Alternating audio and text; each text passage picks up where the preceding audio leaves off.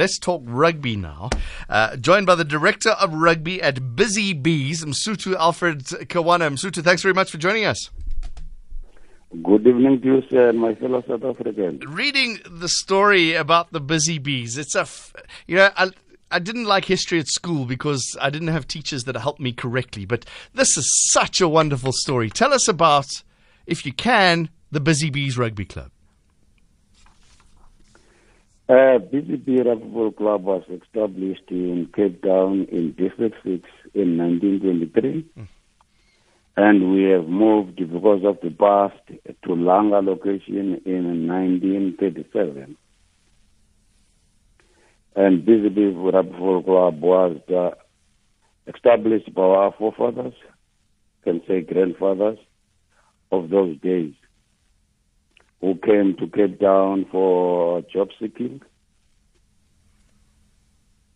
And then uh, they came here and they were digging the railway lines mm-hmm. in those days, all the way from Eastern Cape up to Cape Town. Sure. Some were working for companies that no longer exist. Those companies like uh, United Dairies in the olden days, like they don't exist. Plastic rice, Cape Town market. Mm. So that was the the place that all our players were working for in those days as they come here to have something to put around the table for their family mm. because of the struggle in Eastern Cape where our forefathers were born originally. Okay, so it's it's young men that came from the Eastern Cape, forced to work in the Western Cape, and then forced to move again. Uh, I, I, I kind of wonder why rugby during those dark days. Do you, have you been able to speak to people? Yes, uh, I do uh, try uh, uh, to sit around the old men that were still behind when I came to Cape Town in 1987 and try to get more history. Behind this. So it was difficult for them in those days as they came up to Cape Town. After 12 months, they have to go back to Eastern Cape to go and renew their permit mm. or their dom passes, as we can say. So it was difficult for the club to grow. And even those days, it was difficult to our black African people to walk in the streets mm. of Cape Town in fives or more than fives. So uh, to recruit to recruit more members, it was very difficult to them. And even those members that they have, some of them when they go back to Eastern Cape to renew their dom passes or their permit to work, maybe they won't come back to Cape Town. They will go to the gold mines, maybe in Joburg or Port Elizabeth and other areas. So it was very difficult to maintain even their membership to the club in those days, but they did pull through. I, love the story about the South African National Native Congress planning and organizing protest movements, uh, pretending that it was rugby related. That is also the story that I also received from our old people that as our people could not walk in fives in Cape Town mm. streets, so the previous uh, politician or organization, they used BCB, especially in the Western Cape, because this is the first black African club in the whole Western Cape. So they used BCB practicing section uh, as they are getting together.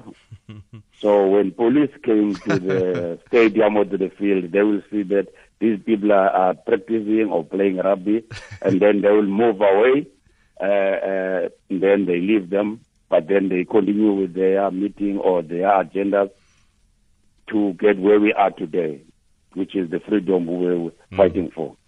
My guest, Msutu Alfred Kewana, Director of Rugby at Busy Bees. All right, let's fast forward many, many years now, Alf, um, Msutu, to where you are today. In 2008, you got into Western Province Club Rugby Super League B in the first time in your 95 year history at the time.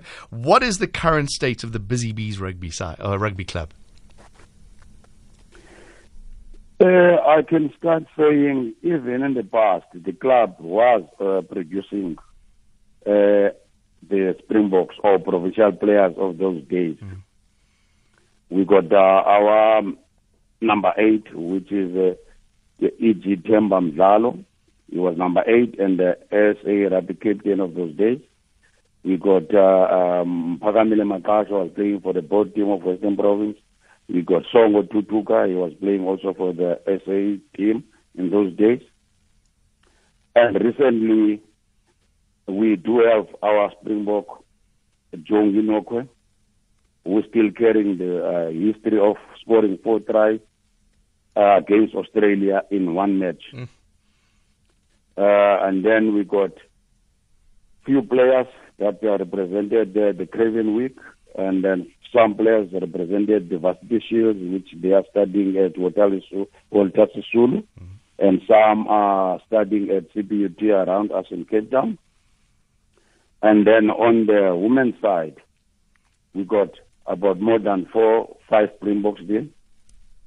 E.g., if I can say to you, Banele Makwezela went to play in 2014, the World Cup in France, the last World Cup that the women went to compete in. It was in France. So Banele Makwezela went to represent us there. There is more around there. Uh, that I can name to you mm. if you got time for me. no, uh, but uh, so is the club is the club going along well at the moment? The club is going well, but we are really facing uh, a lot of challenges around because financially, because the club club has grown uh, big. We have juniors mm. from under nine up to under thirteen, which is very sure. primary rugby. Then we got 14 up to under 19, 14, 16, uh, and under 19 teams, which is, that is high school rugby. Then we got the senior women's side, and we got the junior women's side, the feeder, the under 18. And then we got four senior teams on the senior side. We got under 20, third team, second team, and fourth team. So you can imagine that club without mm. a, a huge sponsor. We don't have huge sponsor behind that. We got donors, which are it's our uh, our people that are uh, uh, that are working that are working with us around in our communities, mm. and some uh, uh, companies that we are working for that are helping us out in that difficult financial side. So we're really facing uh, a big challenge on that side. Clothing and equipment side and uh, sport facility where we have to share uh, with these young ladies and uh, juniors and there is also uh, another club uh, also uh, that we're sharing in the same facility. Right. And some players are also not working where we need sometimes to pop up some coin out of our pocket. We hear stories, uh, uh, Msutu, about the only way to become a Springbok or to become a, a, highly fledged player in South Africa, rugby player in South Africa, especially a player of color, is to have to go through the private schools or to have that special education. Is rugby, SA Rugby, supporting the small clubs like yours? Uh, on that side, there, if I can speak the truth, there, I don't think even they know about us. they read on the, they they read papers like as you read it on the newspaper, but they don't come back to us. Mm. So that's uh, that, that is still the side that we're facing. And I can tell you, if the prayer doesn't come out of those structures, I believe do I believe that they don't have trust to them. Mm. It's difficult, it's hard to fight through to be selected if you didn't come through those barriers. So your club, for for a player to get out of your club and to perform at a high level, you need a scout or something to come and find that player on a Saturday when you're playing, and hopefully they'll get found and, and identified. Yes, I can say uh, most of the time we should go that route, uh, but if the player is lucky and we are blessed, we do have those kind of players. Like Nokwe never went to those uh, kind of uh, universities. Mm. He was mm. he was lucky, but I mean, uh, out of a thousand, I can say yeah.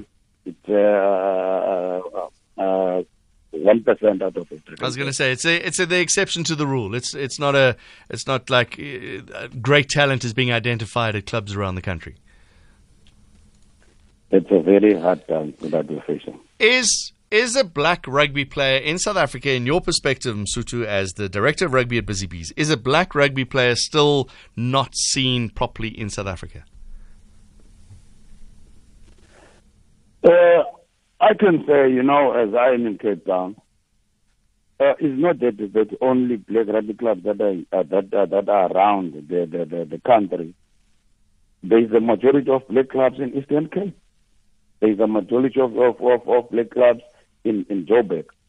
But uh, if you can count through our hands how many players that made only the provincial side. Mm.